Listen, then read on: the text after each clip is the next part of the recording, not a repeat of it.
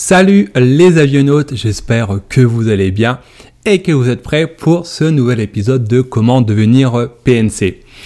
Aujourd'hui, dans euh, cet épisode, on va aborder un sujet dont je suis euh, quasiment certain que vous n'avez jamais entendu parler ou alors euh, vaguement vous en avez déjà peut-être entendu parler. C'est ce qu'on appelle les flight time limitation, les limitations de temps de vol en bon français. Et en fait, c'est ce qu'on appelle communément le FTL au quotidien. C'est exactement ce qui va déterminer euh, votre manière de travailler et le nombre d'heures que vous allez pouvoir faire au final euh, au quotidien. Et c'est exactement ce que je vous propose d'aborder aujourd'hui dans cet épisode.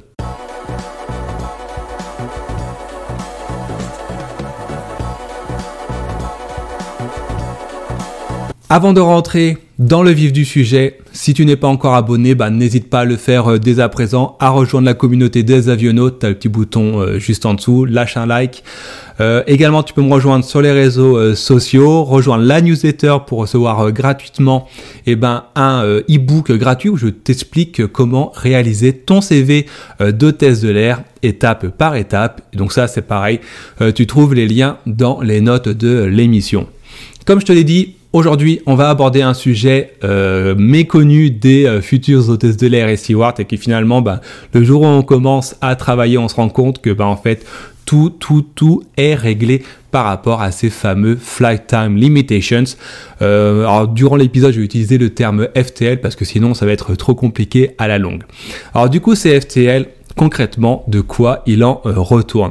Alors ces FTL, ces règles sont en fait, bah, comme je l'ai dit, un ensemble de règles, de textes émis par euh, l'aviation euh, civile, par l'EASA en Europe, qui expliquent en fait, grâce à des cerveaux, des médecins, des experts dans l'aviation, les règles à suivre pour éviter que les membres d'équipage, que cela soit euh, les pilotes euh, dans le fly deck ou bien encore les membres d'équipage en cabine, pour éviter tout simplement que l'on soit euh, trop fatigué et que du coup par ricochet, cela augmente les risques d'accident, que ce soit par exemple de crash euh, pour les pilotes ou bien encore en cabine, que cela augmente les risques euh, en cas d'évacuation, euh, d'erreur du moins, les risques d'erreur en cas d'évacuation ou bien encore par exemple en cas de médical à bord, pour s'assurer du coup que tout le monde soit optimal pour travailler au quotidien.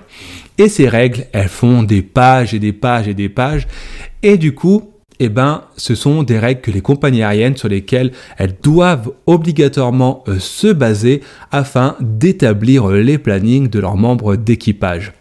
Ces règles, je vous en montrerai après euh, quelques-unes, vous allez voir, sont au final comment dire ça, assez permissives car il y a souvent des exceptions, des exceptions, des exceptions, qui fait qu'au final on arrive à aller vraiment très très loin dans une journée de travail. Après, je vais vous montrer ces règles et après, je vous donnerai mon point de vue, on va dire, un peu plus euh, personnel sur euh, ce qui finalement on retourne sur les FTL. Du coup, ces FTL, comme je vous l'ai dit, ce sont des règles légales. Les compagnies aériennes sont obligées de se baser euh, dessus si elles veulent avoir euh, l'agrément, si elles veulent pouvoir faire euh, des plannings légaux. Donc, vous allez voir, ça va être assez croustillant. Ça, je suis certain que vous allez tomber de haut. Du coup, pour ce faire, on va basculer sur mon écran d'ordinateur où je vais vous montrer deux, trois grandes règles. Après, je vous donnerai le lien si vous voulez vraiment tout lire parce que ça fait des, quelques de pages et après ça dépend sur le court, moyen courrier, s'il y a des temps de décalage horaire, etc. Donc là, je vous donnerai deux, trois règles de base. Après, je vous invite du coup à aller chercher en détail ce qu'il en retourne. Donc là, hop, on va basculer sur euh, mon écran euh, d'ordinateur. Donc voilà, on est sur euh, un exemple, le tableau le plus important que vous allez sûrement utiliser. En tout cas, pour moi, c'est le cas si ce que je fais du moyen et du euh, court courrier. Donc, vous voyez, comme vous pouvez le voir, c'est sur le site Flight Time Limits, après YASA, etc. Donc ce tableau euh, numéro 2 que vous voyez à l'écran, c'est le en anglais, c'est le maximum de temps de vol que vous pouvez faire par jour pour les membres d'équipage qui sont acclimatés. Donc acclimaté, c'est typiquement euh, par exemple mon cas, où je fais du court et du moyen courrier, je ne dépasse pas trop des honoraires, on va dire des fuseaux horaires, du coup, je suis soumis par exemple à ce tableau. Ensuite, il y a des règles différentes euh, qui divergent de ce tableau. Par exemple, quand vous faites du long, vous devez traverser euh, la planète. Par exemple, ce tableau, donc à gauche, vous avez le début de votre journée qui fait référence du coup à l'heure à laquelle vous commencez votre journée et en haut vous avez le nombre de secteurs pardon hop là de secteurs que vous avez à faire durant votre journée. Donc par exemple, ça va de 1 à 10 vols possibles par jour, c'est ce que autorise la loi. Par exemple, du coup, si je prends une journée typique hein, qui commence à 6 euh, heures du matin, on va dire que c'est quelque chose d'assez banal, bien que souvent on commence un peu plus tôt. Et eh bien si vous commencez à 6 heures du matin, qui est considéré comme euh, la journée hein, dans, le, dans les FTL, et eh ben si vous faites entre 1 et 2 vols, vous pouvez aller jusqu'à 13 heures de vol euh, cumulé, hein, donc ça fait par exemple 6h30, 6h30 euh, de vol. Et si vous faites 10 heures, 10 vols dans la journée, à ce moment-là, vous pouvez aller jusqu'à 9 heures de vol cumulé. Que là, si jamais vous voyez donc euh, en vidéo, le FTP, c'est Flight Duty Period, donc c'est la période où on vole euh, forcément.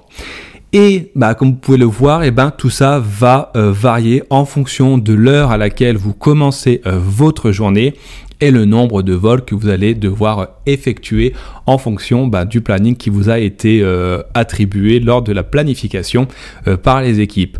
Comme vous pouvez le voir, forcément, euh, plus vous commencez euh, tard, et plus vous êtes limité euh, au nombre d'heures de, vol que vous pouvez le faire, sachant qu'au maximum, cela est réduit jusqu'à 9 heures de temps de vol maximum, mais pour faire 10 vols. Donc autant vous dire que c'est quasiment jamais, jamais, jamais. Toujours est-il que ça, c'est la règle de base et que forcément, pour chaque règle, il y a des euh, exceptions. Et là, du coup, hop, on va descendre au prochain tableau. C'est euh, celui-là. Ce tableau avec le rouge que vous pouvez voir euh, en vidéo, ce sont, c'est à peu près le même tableau que précédemment, mais dans lequel on a ce qu'on appelle des extensions. Des extensions, en fait, c'est lorsque vous avez du, un problème, par exemple, durant votre journée, qui va du coup créer un retard. Ça peut être par exemple lié à la météo, à des grèves, contrôleur aérien 1, je dis ça comme ça par hasard, ou à un problème technique, etc., etc. La liste, elle est longue comme le bras. Et du coup, lorsque vous avez un retard, vous pouvez, la compagnie aérienne peut potentiellement vous inviter fortement à euh, augmenter votre temps de travail euh, légal. Par exemple, si vous avez un début de journée euh, qui commence à 6h15, à partir de, 6h par exemple, à 6h15, à ce moment-là, vous pouvez augmenter euh, votre temps de vol jusqu'à 13h15, euh, alors qu'initialement, comme vous pouvez le voir euh, juste là, initialement c'est 13h maximum. Et là, pareil, du coup, ça va euh, changer en fonction de l'heure du début euh, de votre journée et le nombre de vols à laquelle vous pouvez, euh, la compagnie vous a invité à faire pour la journée. Et comme vous pouvez le voir, par exemple, vous avez commencé entre 13h30 et 13h59, hein, c'est très précis. Après, ça change. Et ben, si vous faites un 4 vols, un 4 secteurs, vous ne pouvez pas dépasser 12h45 de vol maximum, ce qui est quand même euh, assez énorme. Au-delà, comme vous voyez voir, en rouge, c'est marqué not allowed, c'est-à-dire que vous ne pouvez pas aller au-delà euh, de euh, ce temps de vol maximum. Sinon, cela veut dire que la compagnie aérienne irait contre les règles de l'EASA, contre les règles du FTL, et du coup se mettrait en porte-à-faux avec la réglementation et pourrait finalement avoir des problèmes mais également vous en tant que membre d'équipage, vous devez vous assurer que vous ne rentrez pas euh, dans quelque chose d'illégal car oh, pour le coup, c'est vous-même qui metteriez votre licence de PNC en jeu et ça, faut faire extrêmement euh, attention. Et comme je vous l'ai dit, il y a des règles, des règles, euh, il y a comment dire des exceptions aux règles, etc., etc. Donc forcément, je peux pas tout vous montrer. Là, les deux tableaux que je vous ai montrés, c'est vraiment l'essentiel, la base de ce que vous allez pouvoir rencontrer. Également, par exemple, à titre d'information, le temps de repos minimum entre la fin de votre semaine de travail et le début de votre semaine, la semaine suivante de travail, eh ben, selon les FTL, eh ben, c'est 36 heures. Oui, 36 heures, incluant deux nuits sur place, là où vous habitez tout simplement. Et autant vous dire que 36 heures, c'est que chi. par exemple, on va prendre un exemple tout bête. Vous terminez votre travail le vendredi à 18h. Et ben de 18h à minuit, ça va donc faire 6 heures. Vous allez dormir, vous allez passer votre samedi, donc ça fait 24 heures, donc 24 plus 6, 30. Vous allez vous recoucher et vous allez pouvoir légalement recommencer à travailler et ce à partir de dimanche matin 6 heures. Et oui, incroyable mais vrai. Et ça, c'est la loi. Et si une compagnie aérienne applique les règles à, la lettre sans euh, déroger à celle-ci, eh ben c'est totalement légal et vous ne pourrez rien rien dire. Et c'est là où on arrive à mon côté un peu plus personnel sur concrètement ce que je pense et mon point de vue par rapport au FTL. Alors les FTL, comme dit, c'est la loi et euh, que ce soit nous en tant que membres d'équipage ou bien encore les compagnies aériennes, elles se doivent et on se doit de respecter ces règles.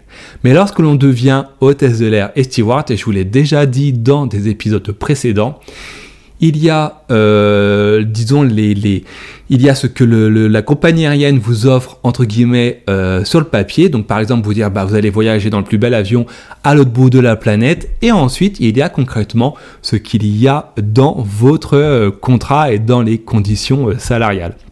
Et c'est là où je dis qu'en fait, c'est ultra important, par exemple, de gagner un peu moins en salaire, mais avoir une condition euh, de salaire, enfin du moins une condition salariale supérieure à d'autres compagnies aériennes qui sont peut-être plus prestigieuses du nom, mais qui au final vous font travailler 90, 100, 110 heures de vol dans le mois. Je peux vous garantir que si vous faites 90 heures de vol par mois, et eh ben à la fin du mois, vous avez juste envie de vous pendre car vous êtes juste éclaté et qu'au final, ben, du coup, si vous faites des découchés, et eh ben, vos 80, votre, vos découchés, vous allez juste devoir euh, dormir parce que vous allez juste être trop, trop euh, fatigué. Et en plus, il faudrait peut-être également avoir le salaire qui suit derrière, mais ça, c'est encore euh, une autre explication. Du coup, moi, mon point de vue, c'est que oui, ça c'est la loi, mais après, lorsque vous allez devoir rejoindre une compagnie aérienne, renseignez-vous sur ce que les compagnies aériennes en question sur lesquelles vous allez postuler va faire par rapport au FTL. Est-ce qu'elle les suit euh, à la règle? Auquel cas, ben, vous savez à quoi vous attendre. Il suffit de lire euh, ce que l'EASA a promulgué. Et à ce moment-là, ben, vous savez où est-ce que vous allez.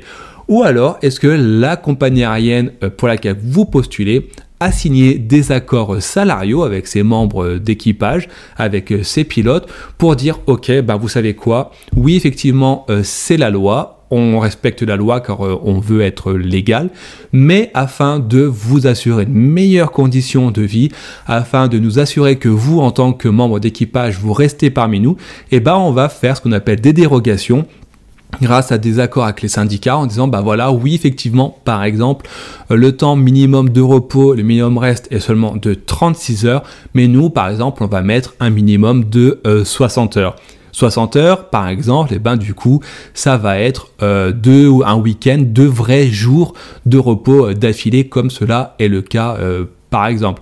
Ou alors en disant, bah, vous savez quoi, on va vous donner X nombre de week-ends par an, alors que peut-être les ASA, les FTL n'en proposent pas du tout, etc., etc.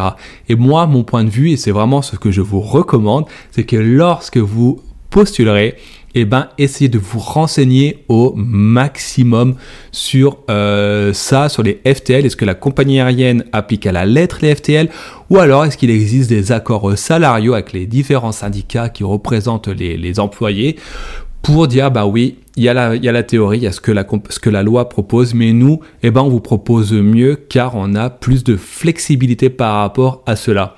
Moi, je sais, alors sans rentrer dans les détails parce que ça reste du euh, privé, mais dans ma compagnie aérienne, qui est, je vous rappelle, estimée comme étant l'une des plus compliquées pour laquelle travailler, ça c'est ce que les gens euh, pensent, eh ben oui, on applique la règle euh, des FTL, c'est la loi. On a des journées qui sont parfois très très longues, mais en fait, eh ben, euh, on a des accords euh, en interne qui nous protègent et qui du coup nous offrent une flexibilité, des meilleures conditions euh, de travail comparé à d'autres compagnies aériennes qui pourraient vendre plus de rêves entre guillemets mais qui au final, eh ben, on n'ont pas voulu signer d'accord parce que rien ne les force, il n'y a pas eu de grève, il n'y a pas eu de manifestation en interne, et du coup, ben, à la lettre les règles du flight time limitation. Et d'ailleurs, c'est pour ça que par exemple au sein de ma compagnie aérienne, eh ben, on est très très nombreux à rester euh, longtemps et alors que dans d'autres compagnies aériennes, euh, je ne veux pas citer de nom, mais il y a, on va dire, euh, un turnover, les gens ne restent pas parce qu'en fait,